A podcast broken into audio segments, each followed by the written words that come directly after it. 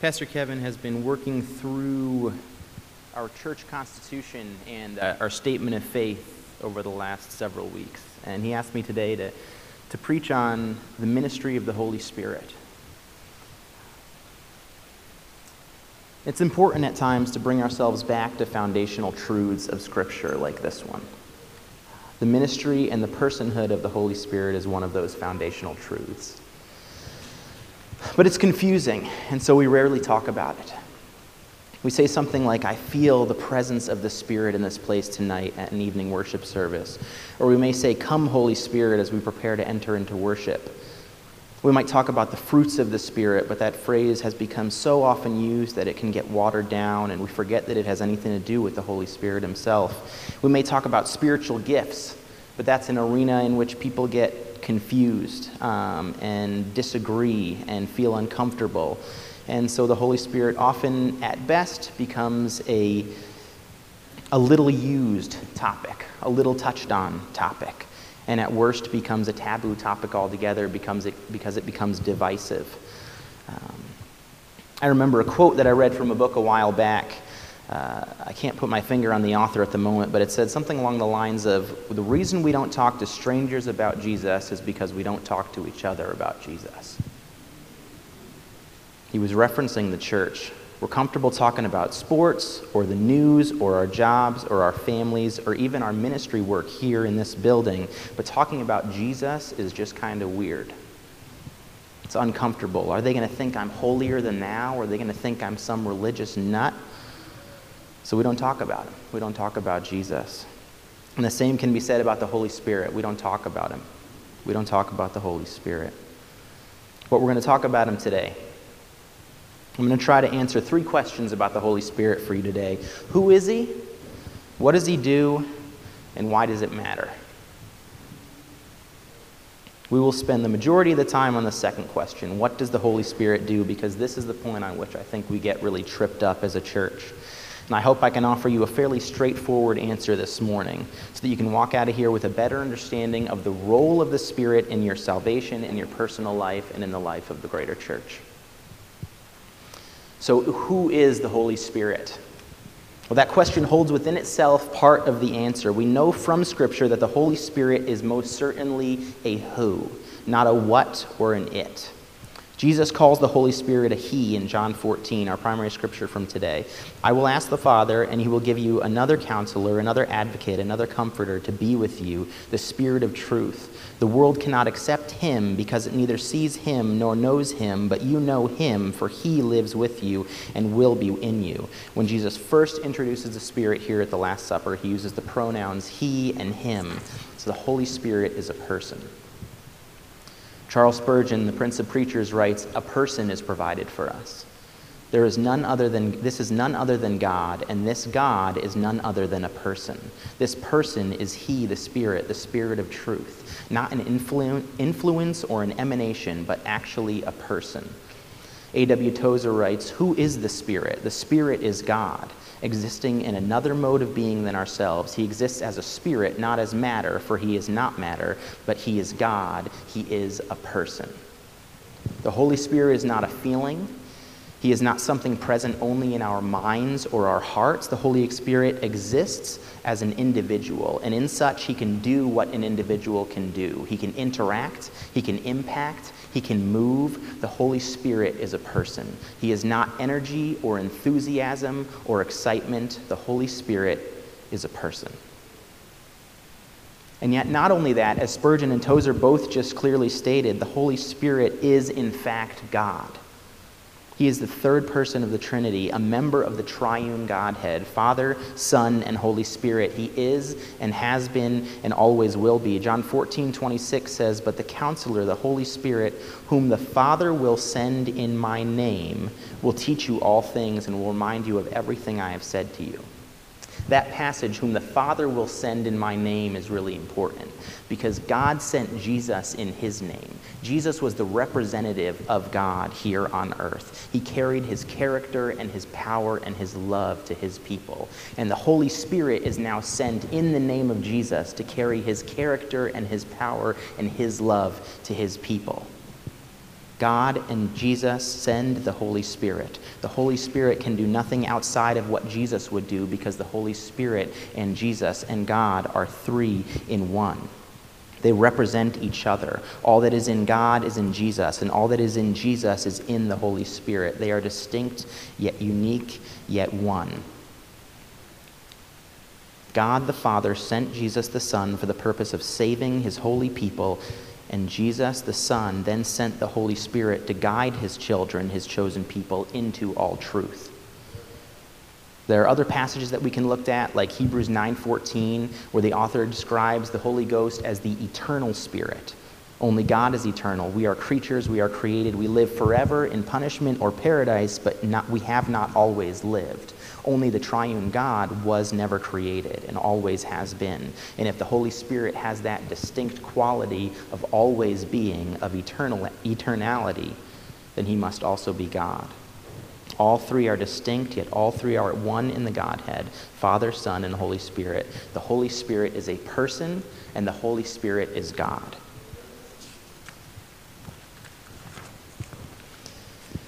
You might be saying, I already knew that. You might be saying, Great, you just wasted the first five minutes of your sermon talking about something that everybody knows. All right, fine. The Trinity, Jesus, Holy Spirit, yes, I've heard Father, Son, and Holy Spirit. I've crossed myself at Mass. I've done, I know that stuff. All right, Holy Spirit is God. He's included. Good. But we need to start from the building points. We need to start from the foundation. Sometimes we need to reestablish the truth that we know. Nothing matters here Nothing that Jesus says here matters if the Holy Spirit is not a person and the Holy Spirit is not God. So, what does he do? Let's start with his name.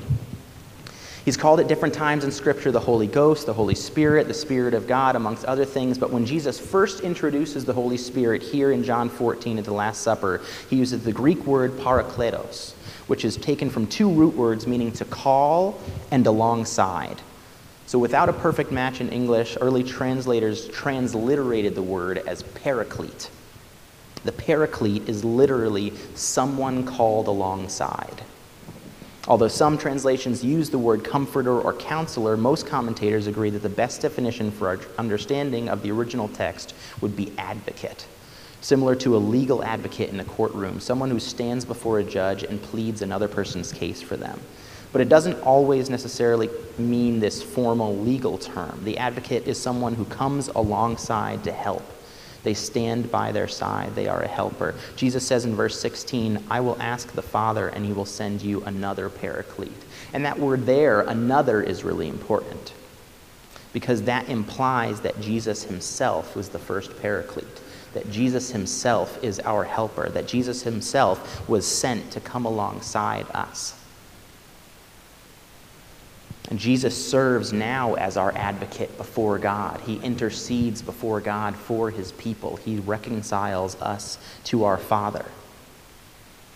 And so now here comes another advocate Though Jesus will return to the right hand of the Father in heaven, Jesus serves as an advocate in heaven for us. He will send to be with them forever one called alongside, this paraclete, this advocate, who will be with you and will be in you. Verse 17. The promise that Jesus makes here is that although soon he will leave, he will not leave them alone the Holy Spirit, another paraclete, another advocate, will come to them and be an ever present help, like we read in Psalm 46 1.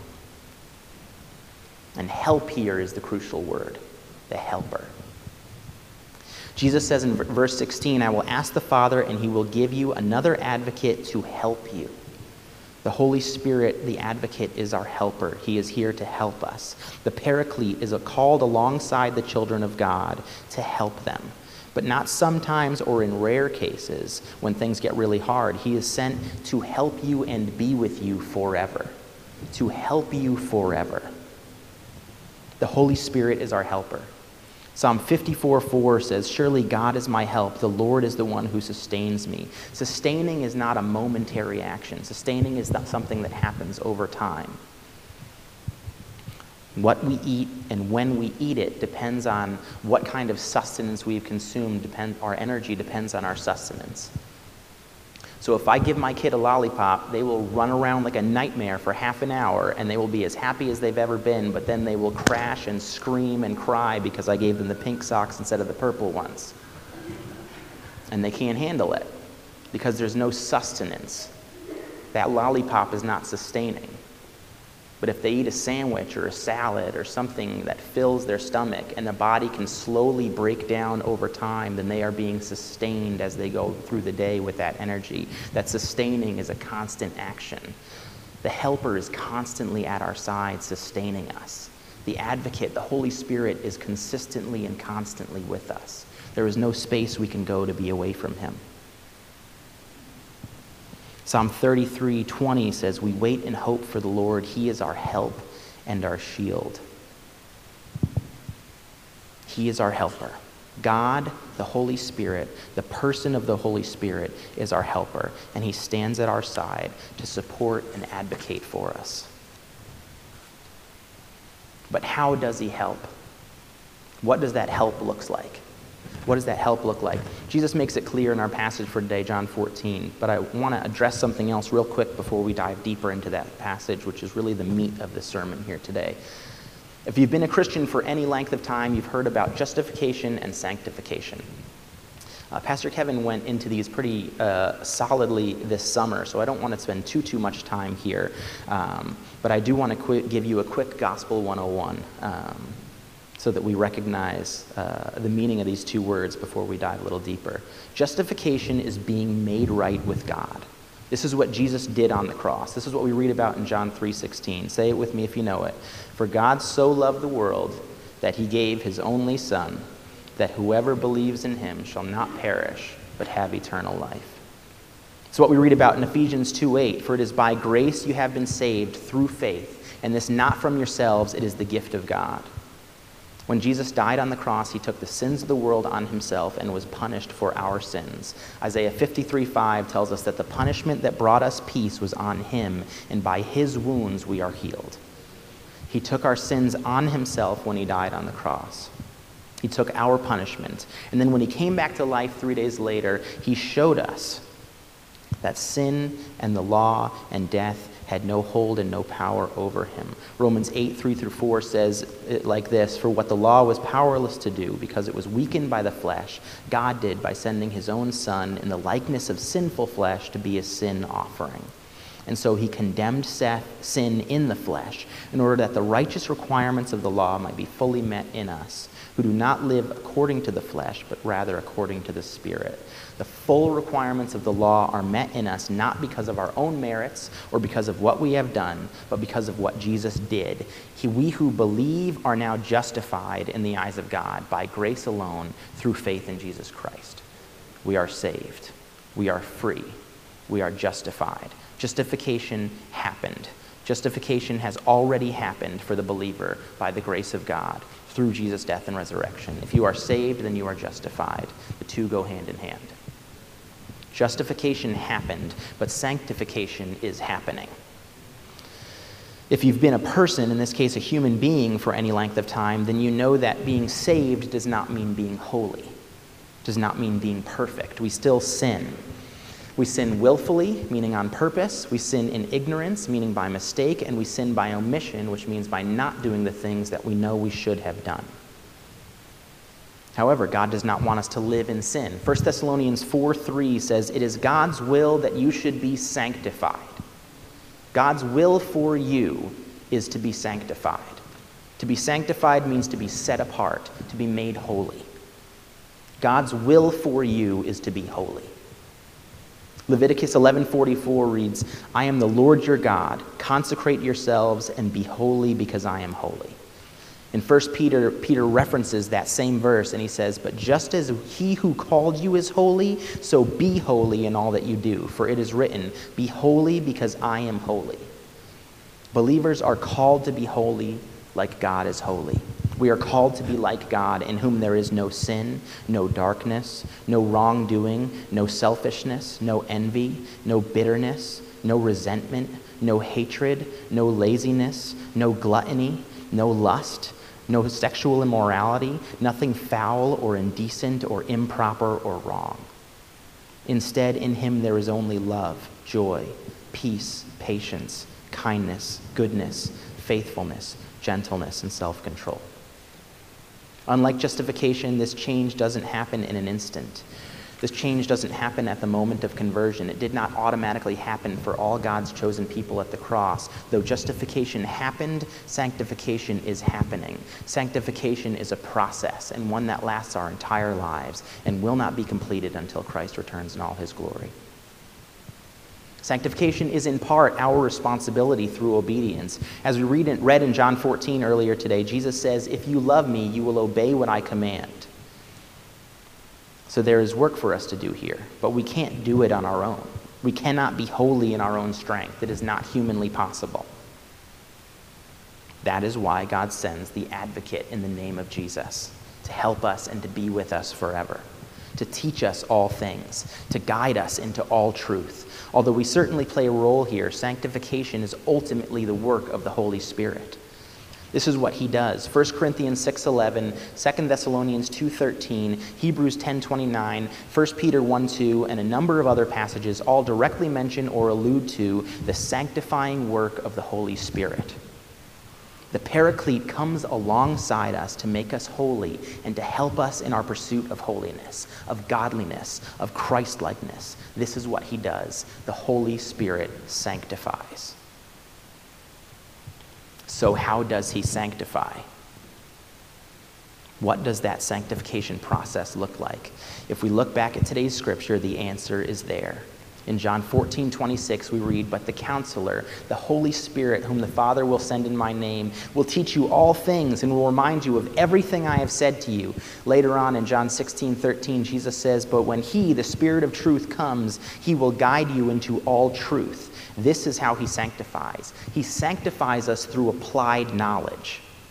This is how he helps us. He teaches us what Jesus has already taught. He brings to mind the things of God as laid out in Scripture. He reminds us of the promises of our Father. And here's a distinction He brings to mind what God has already said in Scripture because that is all we need. He brings to mind the promises of God, but he doesn't say anything new. This is where people like Joseph Smith of the Mormons and Charles Taze Russell of the Jehovah's Witnesses and Muhammad of Islam got it wrong. We don't need new revelation. We have everything we need already. Spurgeon writes, There is enough in the Bible for you to live on forever. There is enough in the Bible for you to live on forever. This is a foundational truth of our faith. All scripture is God breathed, inspired by the Holy Spirit, and therefore scripture is sufficient. The Holy Spirit does not speak something new. If someone informs you that Jesus told them he's coming back tomorrow, run the other way. Charles Spurgeon writes The Holy Spirit does not reveal anything fresh now. The canon of revelation is closed. There is no more to be added. Beasley Murray, in his commentary, writes It is clear that the Spirit brings no revela- new revelation. His task is to point to that which Jesus brought and to enable enable the disciples to understand it. And Robert Yarbrough, in his commentary, adds The Spirit will not provide qualitatively new or independent revelation, neither did Jesus, but will bring to light the true meaning and significance of the revelation imparted by Jesus. And there's the rub. He doesn't bring anything new, but he doesn't just remind us of scriptural promises either, in so much as remind means to bring back to mind something you already heard. Instead, he illuminates them. He brings to light the true meaning and significance. He makes it so that we can understand and apply the promises of God to our daily lives, to our comings and goings. He makes the truth of God as found in the Bible clear to our hearts and minds. Tozer writes, Find him in the Word, for the Holy Ghost wrote this book. He inspired it, and he will be revealed in its pages. He allows us to see its true meaning, to understand the depth and profundity of what Jesus meant. It's easy to read the Gospels at times and be frustrated with the disciples. How could they possibly not understand? How can they be so dull and so lost and so confused when their teacher is Jesus Christ, is God Himself in human form? I mean, they're talking to Jesus. The answer is that they did not yet have the Holy Spirit to make things clear to them. And it was not until the advocate, the paraclete, came that he made it clear to them what Jesus meant. He brought the truth of what Jesus had taught them back to their minds and clarified it so that they understood it and were able to apply it. And He does the same thing for us today. The Holy Spirit teaches the truth to our very souls. Consider this passage from Tozer. Jesus Christ wanted to take religion out of the external and make it internal and put it on the same level as life itself, so that man knows he knows God the same as he knows he is himself and not somebody else. He knows he knows God the same as he knows he is alive and not dead. Only the Holy Ghost can do that. The Holy Spirit came to carry the evidence of Christianity from the books of apologetics into the human heart, and that is exactly what he does. There is nothing good in us, nothing. We are born steeped in sin and separated from God. Our hearts are evil and selfish and proud, and because of that, we cannot grasp even the basic truths of God. We cannot come to recognize our need for Jesus, our need for salvation, our need for help. We cannot grasp the basic scriptural truth that all have sinned and fallen short of the glory of God, and that all are justified freely by his grace through the redemption that came by Jesus Christ, Romans 3:23 and 24. We can't accept that truth unless the Holy Spirit makes it plain to us, and that is the baseline. That is the starting point of salvation. To recognize your state as a sinful wretch to repent and turn to God, and to believe that you are made new by the blood of Jesus. We cannot even recognize or comprehend the most fundamental biblical truths without the help of the Holy Spirit. But he doesn't stop there. Jesus says that he will guide us into all truth, into all truth. Not some truth or a truth, but all truth. Roger Fredrikson, in his commentary, writes He will enlighten and open up the words and works of Jesus there are many things Jesus said and taught during his earthly ministry which the disciples have not grasped. All this will be made plain to them when this teacher comes. He will also bring to mind things Jesus said which otherwise would have been forgotten. But the Paraclete is always under the authority of Jesus, clarifying and making clear his teaching and ministry. He comes in Jesus' name to unfold Jesus' meaning for all men. The Holy Spirit walks with us throughout our lives and helps us understand the truths of Scripture as God intended. This help allows us to apply those truths in obedience. And that obedience allows us to grow in holiness. And that is the process of sanctification. So, why does it matter? Why does the Holy Spirit matter? And why does what he does matter? This is my notes, but I was, we, we went to Boston yesterday as a family. Um, Rach and I took the kids into the city, um, and we stopped at Kane's Donuts and got a donut in the morning. The girls got some kind of strawberry sprinkled sugar bomb thing, and we stopped for lunch for pizza, and then we went into the park, into the commons, and we played around together. And there were all these families there, and people playing together, and it was, it was beautiful. Um, but on the way, I was listening to this song um, in the car. Um, every once in a while, most of the time, we're listening to Frozen or Daniel Tiger or some other kid's soundtrack in the car. But every once in a while, I just turn on my punk rock music and tell the girls to deal with it. And so one of the songs that I was listening to was um, uh, about the, it, it, was a song from a band called Five Iron Frenzy, and it was about the moments that the disciples first saw Jesus, the apostles first saw Jesus after he came back uh, from the dead and that moment when he was on the beach and he was cooking fish. Isn't it funny? Like one of the first things Jesus did when he came back was to sit on the beach and cook fish for breakfast. So it says, uh, when truth feels so distant and hope so out of reach, Peter swam across the water and found it on the beach. Truth Jesus said, I am the way and the life and the truth. Jesus describes the Holy Spirit as the Spirit of truth. We live in an age where truth does not exist. You are whatever you feel you are. Your feelings dictate truth. That is an unsustainable view of life. We are, if you know yourself, if you have any, any self awareness, then you know that you are a fickle, like I do, a fickle and broken person. I sometimes look at myself and I say, What is wrong with me? I bring, uh, uh, if we can look at ourselves in reality, we can recognize how confused and weak we are how fickle we are, how constantly changing we are. And yet, our culture tells us that no, you are strong, and what you believe about yourself is the truth. But what we believe about ourselves changes about a hundred times a day. When Keller wrote his book about uh, marriage, the meaning of marriage, which is an incredibly powerful book, he said, I've been married to 10 different people in the last 30 years, and it's all been the same person. Because we change.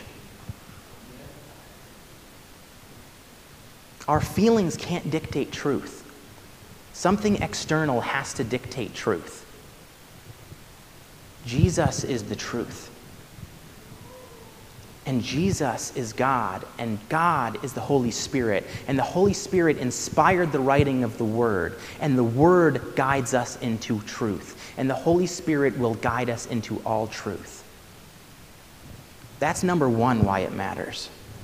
Here's number two.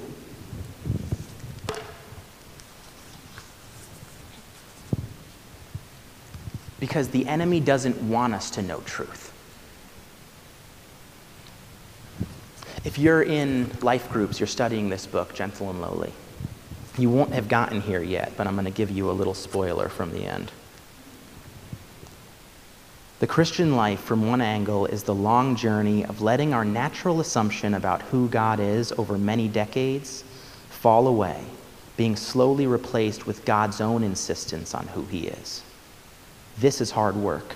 It takes a lot of sermons and a lot of suffering to believe that God's deepest heart is merciful and gracious and slow to anger. The fall in Genesis 3 not only sent us into condemnation and exile, the fall also entrenched in our minds dark thoughts of God, thoughts that are only dug out over multiple exposures to the gospel over many years. Perhaps Satan's greatest victory in your life today is not the sin in which you regularly indulge, but the dark thoughts of God's heart that cause you to go there in the first place and keep you cool toward Him in the wake of it. Tozer writes similarly the spirit filled life is not a special, deluxe edition of Christianity. It is part and parcel of the total plan of God for his people. But Satan has opposed the doctrine of the spirit filled life about as bitterly as any other doctrine there is. He has confused it, opposed it, surrounded it with false notions and fears. He has blocked every effort of the Church of Christ to receive from the Father her divine and blood bought patrimony. The church has tragically neglected this great liberating truth that there is now for the child of God a full and wonderful and completely satisfying anointing with the Holy Ghost. Does your life feel full and wonderful and completely satisfying in Jesus?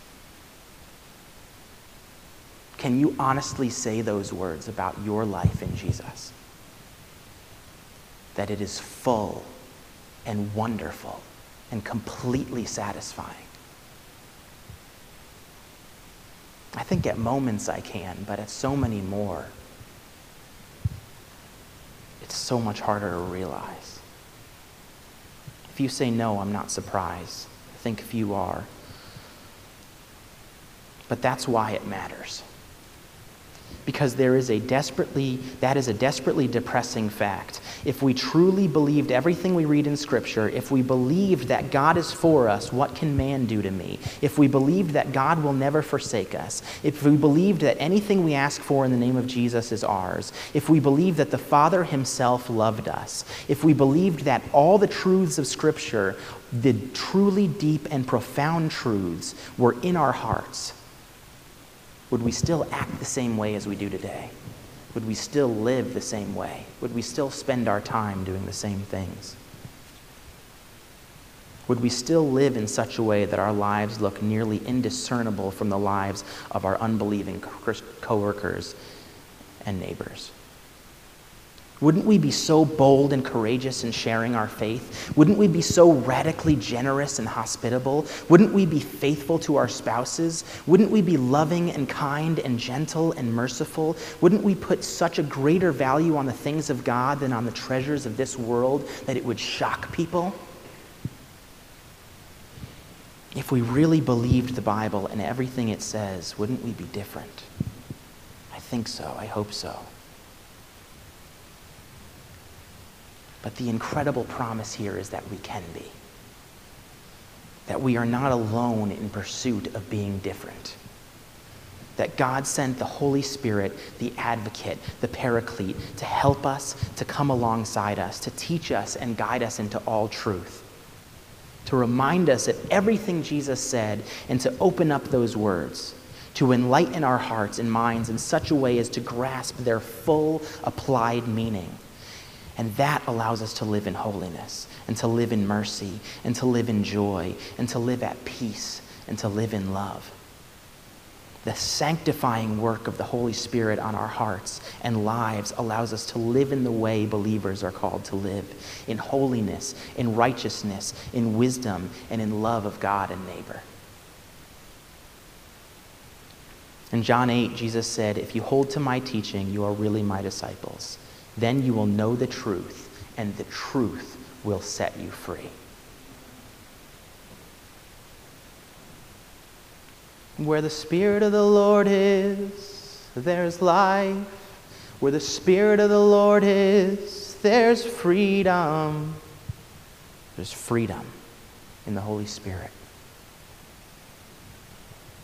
The Holy Spirit brings to mind and opens up the teachings of Jesus to the heart of the Christian. He guides us into all truth. Charles Spurgeon said, A Christian should do with the truth as a snail does with his shell. He should live inside it as well as carry it on his back and perpetually have it with him. That same truth that has the power to set us free, free from fear and anxiety and pride and selfishness and a wasted life. When we sang today, I'm so weary, in the song Hungry, so weary. Aren't you tired? I'm so tired. Look at the scriptures. Ask Him to fill you, and He will fill you. Keep asking, and He will do as He promised. Ask Him to increase your faith, to increase your boldness, to give you a heart that pines for the thing of God, things of God, to focus your attention so that you may seek the kingdom of God above all else. Be filled, brothers and sisters, with the Holy Spirit of God, and then go out and carry the good news of Jesus Christ to a desperate and hurting world with a powerful, a powerful movement, so real and so freeing, recognizing that God Himself goes with you and in you. Let's pray. Father God, Father God in heaven, fill your people with your Holy Spirit. Fill us, Lord God. Fill us, Jesus. Come, Holy Spirit fill our hearts and lives and reveal to us the truth that sets us free. Let us hunger and thirst after righteousness. Let us hunger and thirst after you. In the name of Jesus, our friend and our King. Amen.